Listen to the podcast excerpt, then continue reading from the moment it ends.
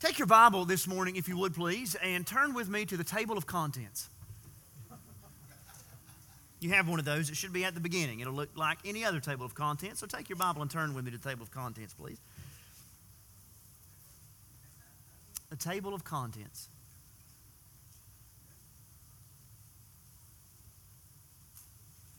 Now, I want you to notice that in your Bible, it's divided into two major sections. There's an Old Testament, it's a little bit longer, and then the New Testament, which is a little bit shorter. Today, our text is going to be in the second book of the New Testament. You'll see it begins with Matthew, and then the next book is given the name Mark. And you should have a page number there. So turn with me to the Gospel of Mark in your Bible.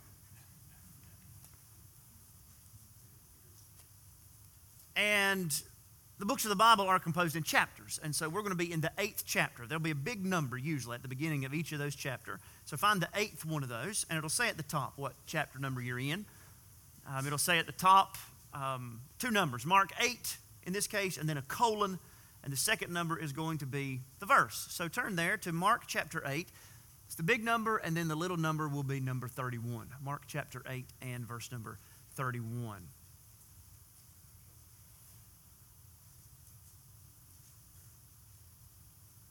Say, well, Brother Jesse, we know how the Bible works. But have you ever had anybody explain it to you in church? Mark chapter 8, verse number 31. For years and years and years, one of the cliches that I heard preachers use all the time, that I heard just frequently, over and over and over again growing up, was this statement. See if you recognize this. Sin will take you further than you want to go keep you longer than you want to stay, and cost you more than you're willing to pay. Some of y'all have heard that, right? Sin will take you further than you want to go, keep you longer than you want to stay, and cost you more than you're willing to pay. And as somebody who is an experienced sinner, and as a curious onlooker in other people's disasters, I can say to you that that is true. And I can tell you that's true from what the Bible tells us about the sinners there, too. Take the story of Samson. All Samson wanted was a head rub from Delilah. But what he get? He got a haircut in the devil's barber shop, didn't he? Sin took him further than he wanted to go, kept him longer than he wanted to stay, and it cost him more than he was willing to pay. And that's true for any number of us and any number of sinners. We all have those kind of stories. Sin will take you further than you want to go. Sin will keep you longer than you want to stay. Sin will cost you more than you're willing to pay. But that's also true about Jesus. Now, Jesus will not take you the same direction sin will take you. Jesus will not hold you in bondage the way that sin will hold you in bondage. And Jesus certainly is not going to cost you the high stakes consequences that sin will cost you. But yes, Jesus will take you further than you intended to go. Jesus will keep you longer than maybe you intended to stay. And Jesus may just cost you more than you really intended to pay. And that's what he's going to get at here in these verses in Mark chapter number 8 and verse number 31. Let's read them together. Mark 8 31. And he began to teach them that the Son of Man must suffer many things and be rejected by the elders and the chief priests and the scribes and be killed and after three days rise again. And he said this plainly. And Peter took him aside and began to rebuke him. But turning and seeing his disciples, he rebuked Peter and said, Get behind me, Satan, for you are not setting your mind on the things of God, but on the things of man. And calling the crowd to him with his disciples, he said to them, If anyone would come after me, let him deny himself and follow me. For whoever would save his life will lose it. But whoever loses his life for my sake and the gospel's will save it. For what does it profit a man to gain the whole world and forfeit his soul? For what can a man give in return for his soul? For whoever is ashamed of me and of my words in this adulterous and sinful generation, of him will the Son of Man also be ashamed when he comes in the glory of his Father with the holy angels. The grass withers and the flowers fade, but the word of the Lord abideth forever. People that know the Bible a whole lot better than I do will tell you that the Gospel of Mark is probably based upon the personal recollections and remembrances of Simon Peter. That is to say, that when Mark sat down to write his Gospel, which is the oldest and the first of the four accounts of the life of Jesus we have in the Bible, it's likely that Mark sat down with Simon Peter, whom we know that he knew from Acts chapter 12, and he probably sat down with a pen and a piece of paper at a coffee shop somewhere or whatever they did, and he said, Peter, tell me what it was like to follow Jesus. What was it like to know him and to hear him? What was it like to be present? Peter, what was it like when you and the disciples were on the Sea of Galilee and a great storm comes up and Jesus is asleep in the back part of the ship? But when you come to Jesus in a panic, Jesus steps out on the front of the ship and he says, Peace, be still. And the lake becomes as smooth as glass. Peter, what was that like? Peter, what was it like to see Jesus converse with a man who has within him an army of demons? And to hear Jesus speak the word and drive the demons out of that man and into all of those hogs. Peter, what was that like? Peter, what was it like to see Jesus walk into the bedroom of a 12 year old girl who had just passed away, whose body was still warm, and to see Jesus grab her by the hand and say, Little girl, arise. And to see that girl who had just died breathe again and come back to life. Peter, what was that like? And Peter tells him. But when they get to this day, described in Mark chapter number 8, I wonder how Peter felt about this. Because this day, in one moment, Peter experiences what is really the high point of his entire discipleship journey this far, and also one of the lowest moments of his life. Because in a moment, Peter says the most brilliant, astonishing, dazzling thing he could ever say about Jesus You are the Christ, the Son of the living God. And then he says the most ignorant, foolish, even satanic thing he possibly could say about Jesus. Jesus tells the disciples, I am going to Jerusalem. There I will be rejected, I will suffer, I will be crucified, and I will rise again. And Peter rebukes him for it. And then Jesus rebukes Peter, Peter for that rebuke. And then Jesus uses that moment to teach the crowd and the disciples about what it really means to follow him. What does it mean to deny yourself? What does it mean to take up your cross? What does it mean to lose your life for Jesus? What does it mean to really follow Jesus? And are y'all really sure you want to follow him? Now, I know today that everybody here is pretty much pro Jesus. At least I hope you are. Like, I know that growing up, there was probably a picture of Jesus hanging up in your mama's kitchen.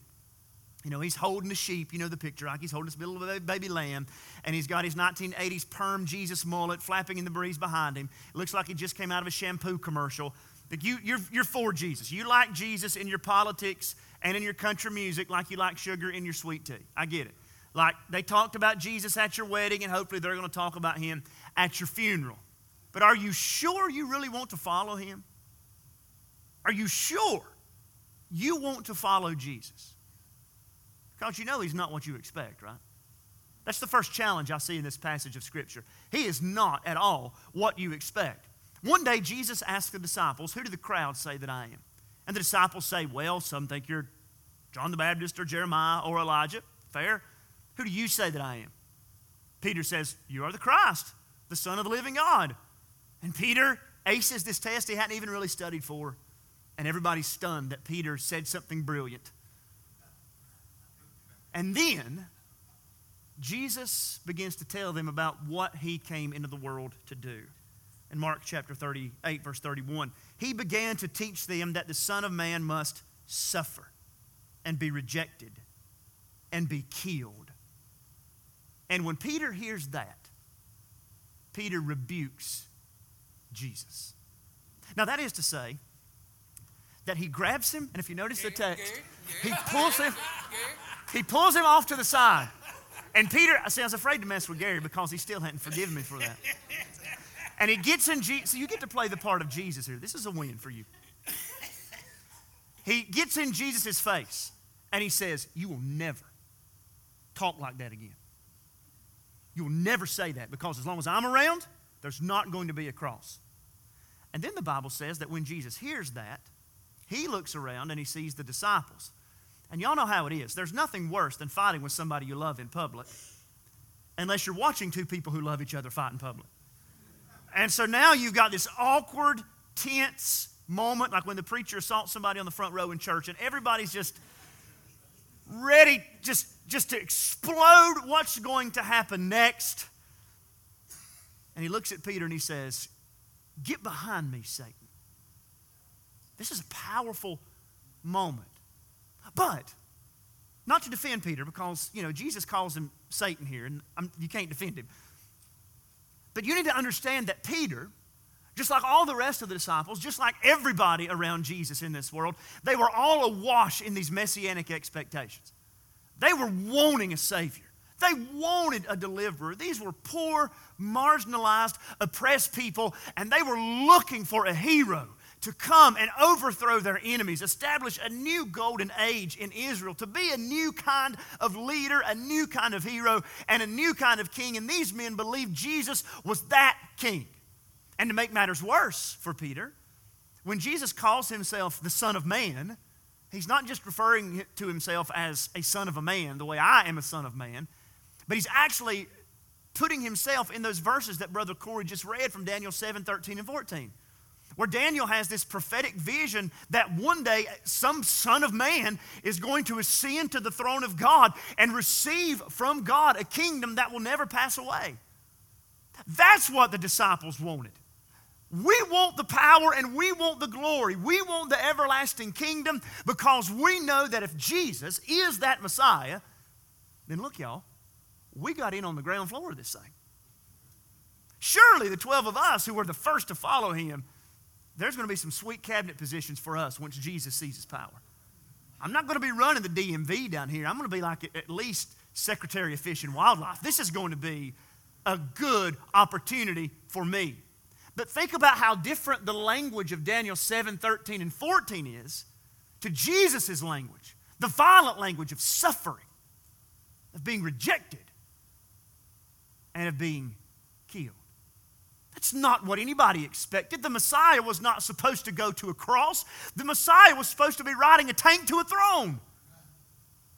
Jesus is not what they expected. They thought Jesus was the means to help them achieve success and liberation and freedom. Jesus was their ticket to the good life. Jesus says, No, the purpose of my life is that I would die. And then Peter says, No, I can't, I can't handle that. To which Jesus says to him, Get behind me, Satan.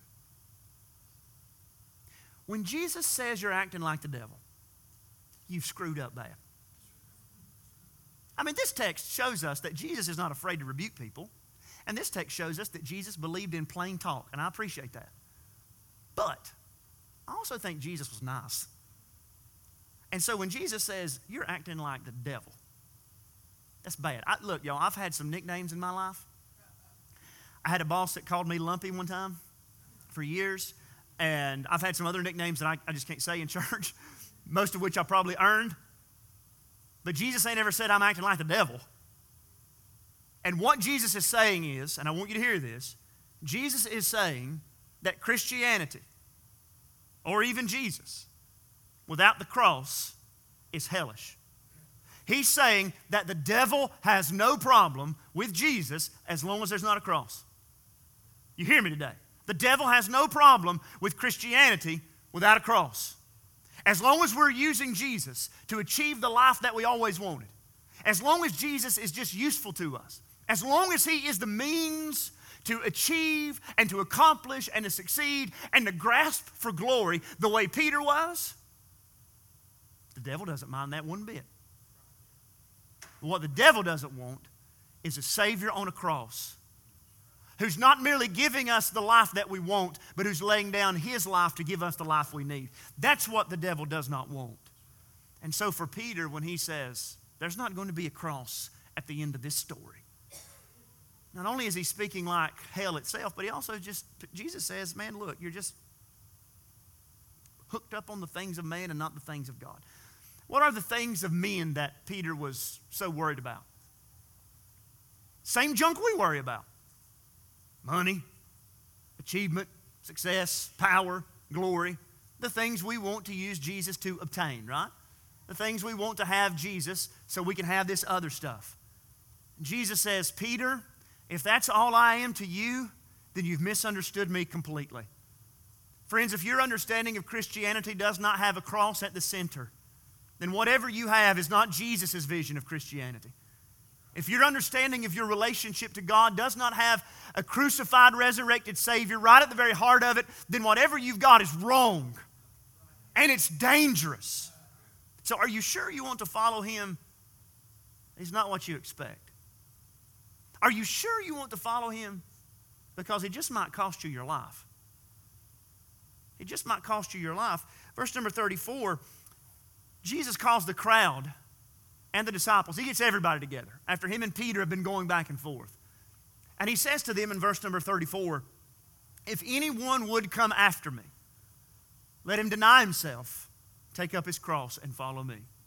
To truly follow Jesus means that we deny ourselves.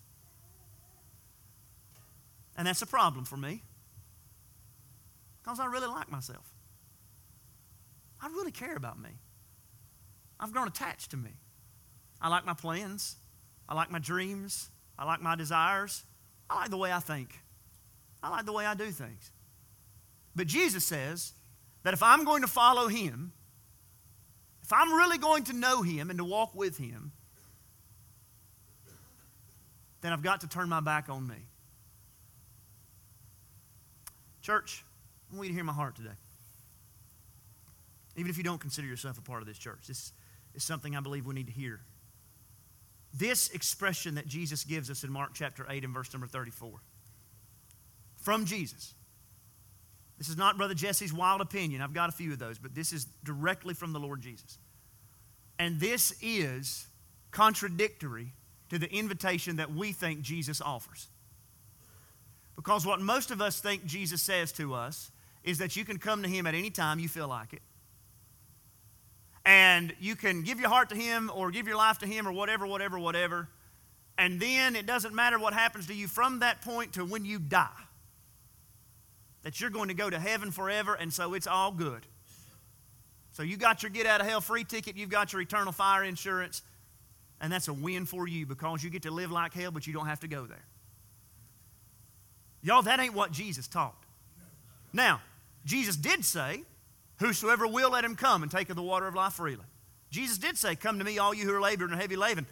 Jesus would say what the Lord says in Isaiah 45 22 Look unto me and be ye saved, all the ends of the earth, for I am God and there is none else. Jesus does invite you to come to him. But Jesus also said in John chapter 6 that no one could come to him unless the Father which had sent him draw them. In other words, it's not that you can't come anytime that you want. Your problem is that you are a sinner with a heart turned from God and you don't want to come until He does a work in you that you can't do for yourself. Then you will want to come and then you will want Him. But if He does that work in you, if He gives you a new heart, there's going to be something in you that says, I want to follow Jesus more than I want to follow me. And I'm worried, based upon how we talk to one another, how we treat one another, how we act, worship, and serve the Lord, that we like ourselves a whole lot more than we love Him.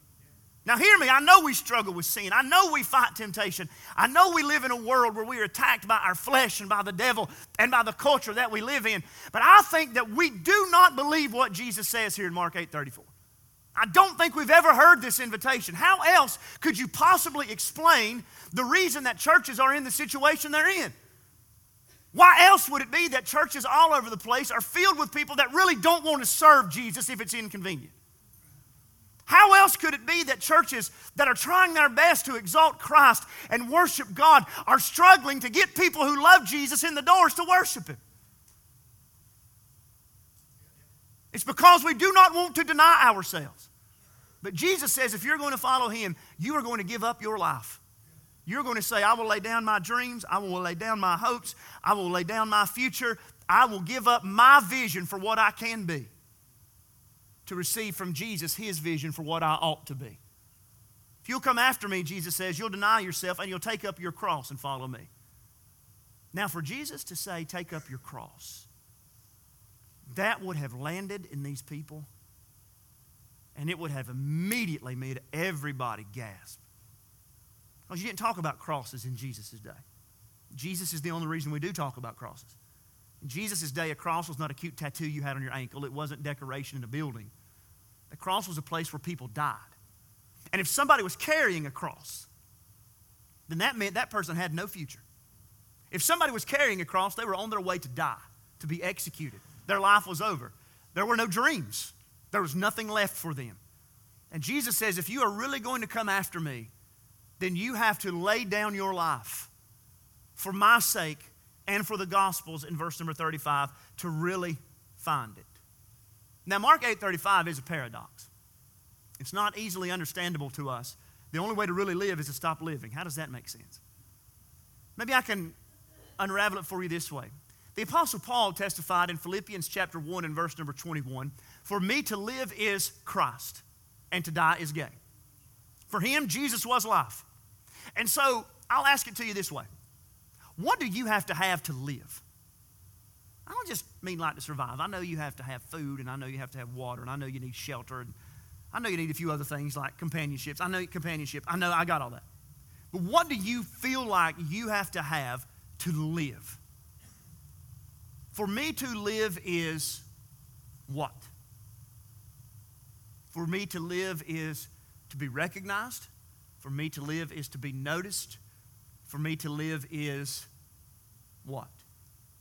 Jesus would say, and I will tell you today, that if your answer to that, for me to live is blank, if your answer to that is not Jesus, then you are not truly alive.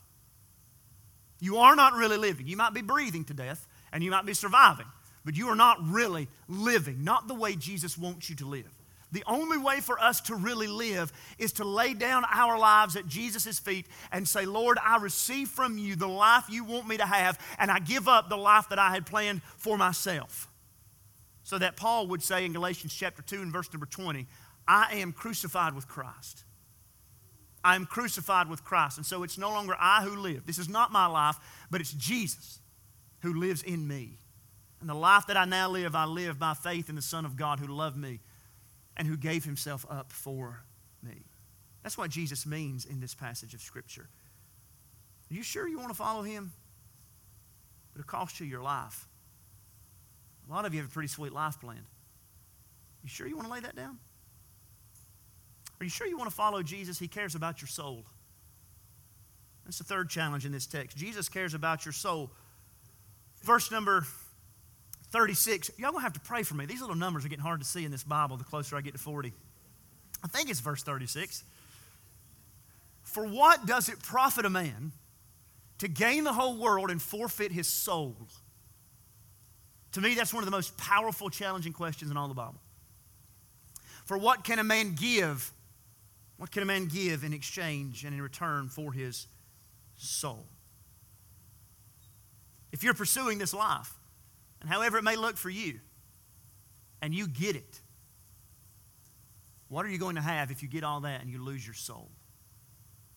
If you get all the money, and you get the Lambo and the Bugatti, and you get all of the Instagram likes, and you get all of the eyeballs on your feed, and you get all of the attention, and you get all the success, and you have the perfect home, and the perfect family, and the Roth IRA, and all the square footage, if you have it all, but you lose your soul, what do you have? Jesus wants you to think through this today because we do not think about our souls. Now, we think around our souls all the time in our world. We think around them, but we don't think about them. We think about our souls and we talk about things like self care, right? You need to get away, you need to relax, you need to cut toxic people out of your life. We're talking around our soul, but we're not talking about it. We're talking around our soul when we talk about mental health, therapy, and our attachment issues and all that. That's talking around our soul. Jesus doesn't just talk around your soul, He's talking to you today about your soul. And He wants to know what would you give up your soul to have? What is your soul worth to you? I can tell you today what it's worth to Him. What's it worth to you? What would you hold on to and cling to and pursue to leave your soul behind? What would you give in return for your soul? Maybe a more poignant way to ask the question this morning is to ask, What are you giving in exchange for your soul? What are you giving now in exchange for your soul? Some people would rather hold on to a grudge and waller in the bitterness and anger and resentment that that grudge gives them than have a healthy soul. Some people would cling to a job that costs them relationships, that costs them their sanity, that robs them of their peace. They'd cling to that while they let their soul go. Some people would cling to a relationship that is poisonous, that is dangerous, that is damaging, that sucks every ounce of joy out of their soul. But they will hang on to it and not give up their soul. How's your soul today? Is your soul at rest in Jesus this morning?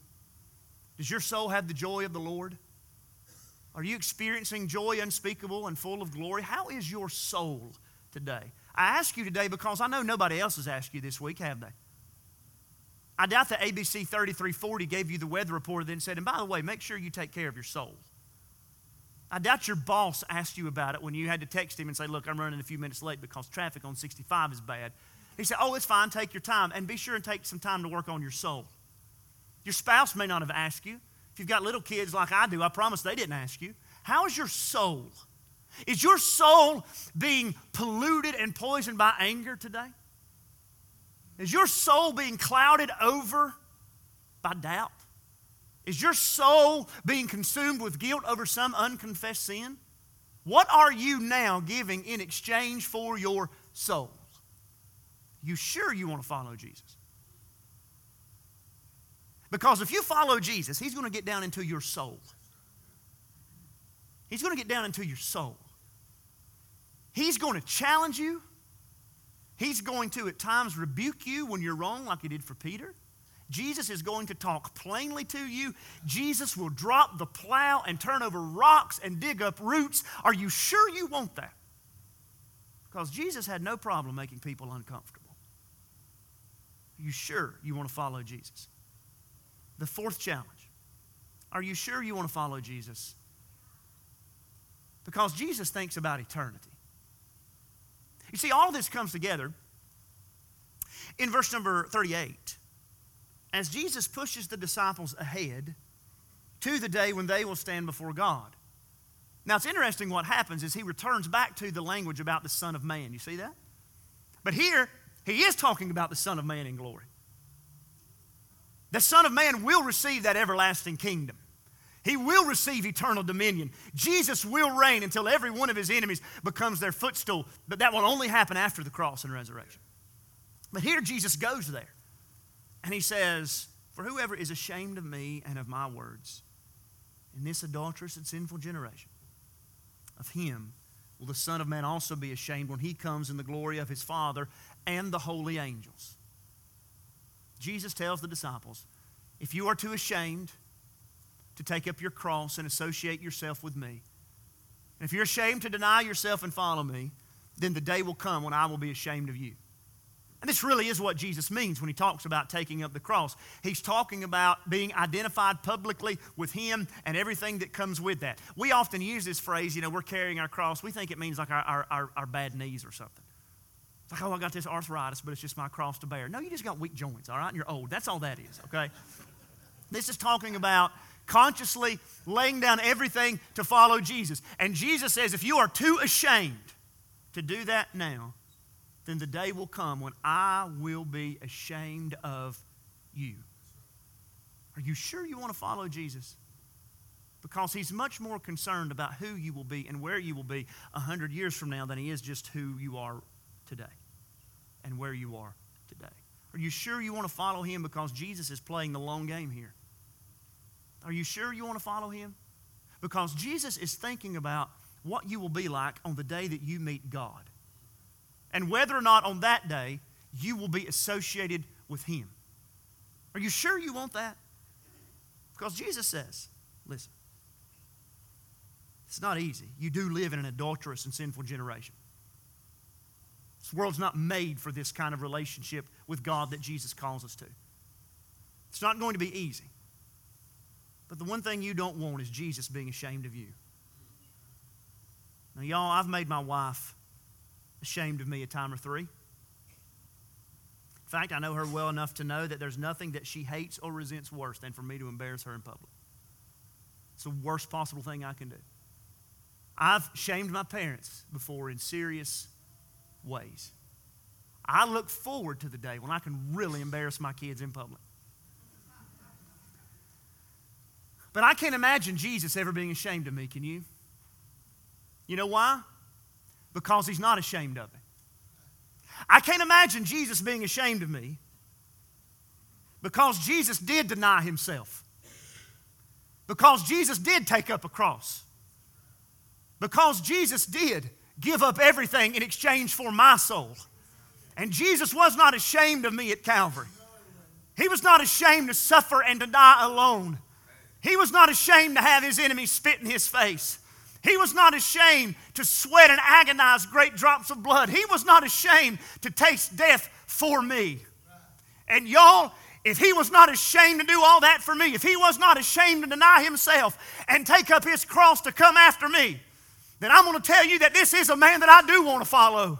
If that man said, I really love him at his worst, and I really want him though he has nothing to give me. And I will go to a cross to love him because his soul is worth that much for me. Then, church, I'm going to tell you that I do want to take up my cross and follow him, that I do want to deny myself and go wherever he leads me, that I do not want to be ashamed of this Savior. Why? Because Jesus only ever calls us to him after he has done this for us.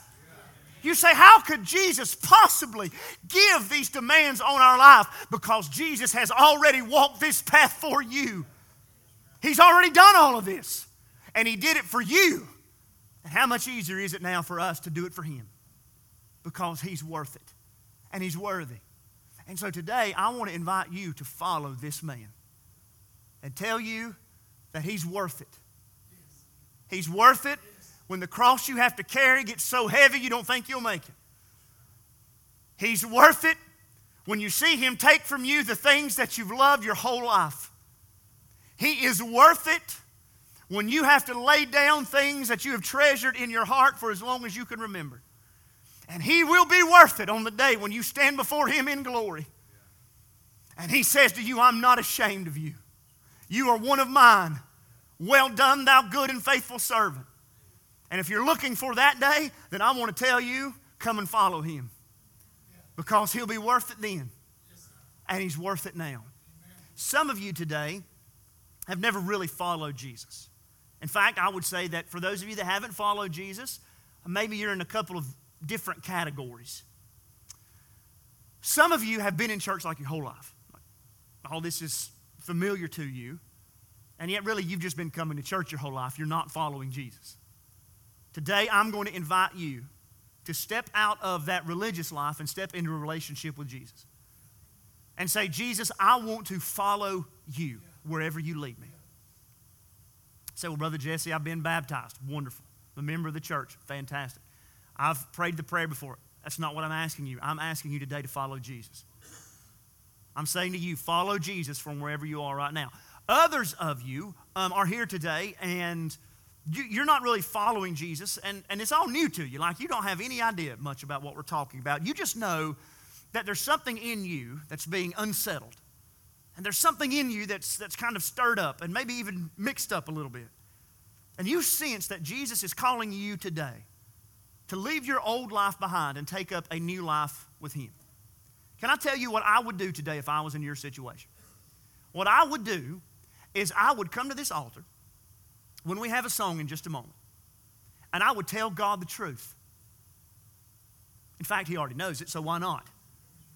And I would say, Lord, if I'm you, I would say, Lord, I've made a mess of the last 38 years of my life trying to live it my way. And Lord, I know that I deserve nothing but your judgment and anger. But Lord, I believe that Jesus took that for me at the cross. And I believe that after he died, he came back to life. Lord, I don't understand a lot about the Bible and I don't understand a lot about what it means to be a Christian, but I want to follow him. And I want to receive from Jesus the gift of eternal life. And Jesus says to you that if you will confess your sins, he will forgive you of your sins and cleanse you from all unrighteousness. Now, I'll be happy to pray with you. I'll be happy to sit here with you as long as it takes for you to get that figured out. In fact, you can do it right where you are. Some of you may have just done it right there. You say, Well, I just kind of did that, and I want to follow Jesus. Come talk to me. Come talk to me, and I want to help you take your next steps in your relationship with Jesus. But as Brother Gary comes, there are also some of you that are here that are really complicated. All right? This is probably the majority of you here today. And you're really complicated because you are following Jesus, but you ain't going nowhere. What I mean is, your relationship with God has stopped. And you know it stopped. And I hate to break it to you, but everybody around you knows it stopped too. And you don't have what you used to have, the passion you used to feel, the joy you used to have, the peace that you used to experience, that's all gone. And what you need to do today is you need to come to this altar. And you need to say, Lord, I just want to follow you again. I just want to follow you again and go wherever you lead me. The invitation is for you to start right where you are with your heart in your seat Say, Jesus, from this point forward, I want to follow you. Let's stand together today. Let me pray for us now. Lord, you tell us to take up our cross and follow you. And Lord, there's some that need to do that here today. Some need to pick up a cross that they've laid down for any number of reasons. God, I pray that you would now work in people's hearts and lives. Lord, I have at this point done everything I can do. God, it's in your hands. It's in your hands do your work, I pray. And I ask it in Christ's name, who invites us to come.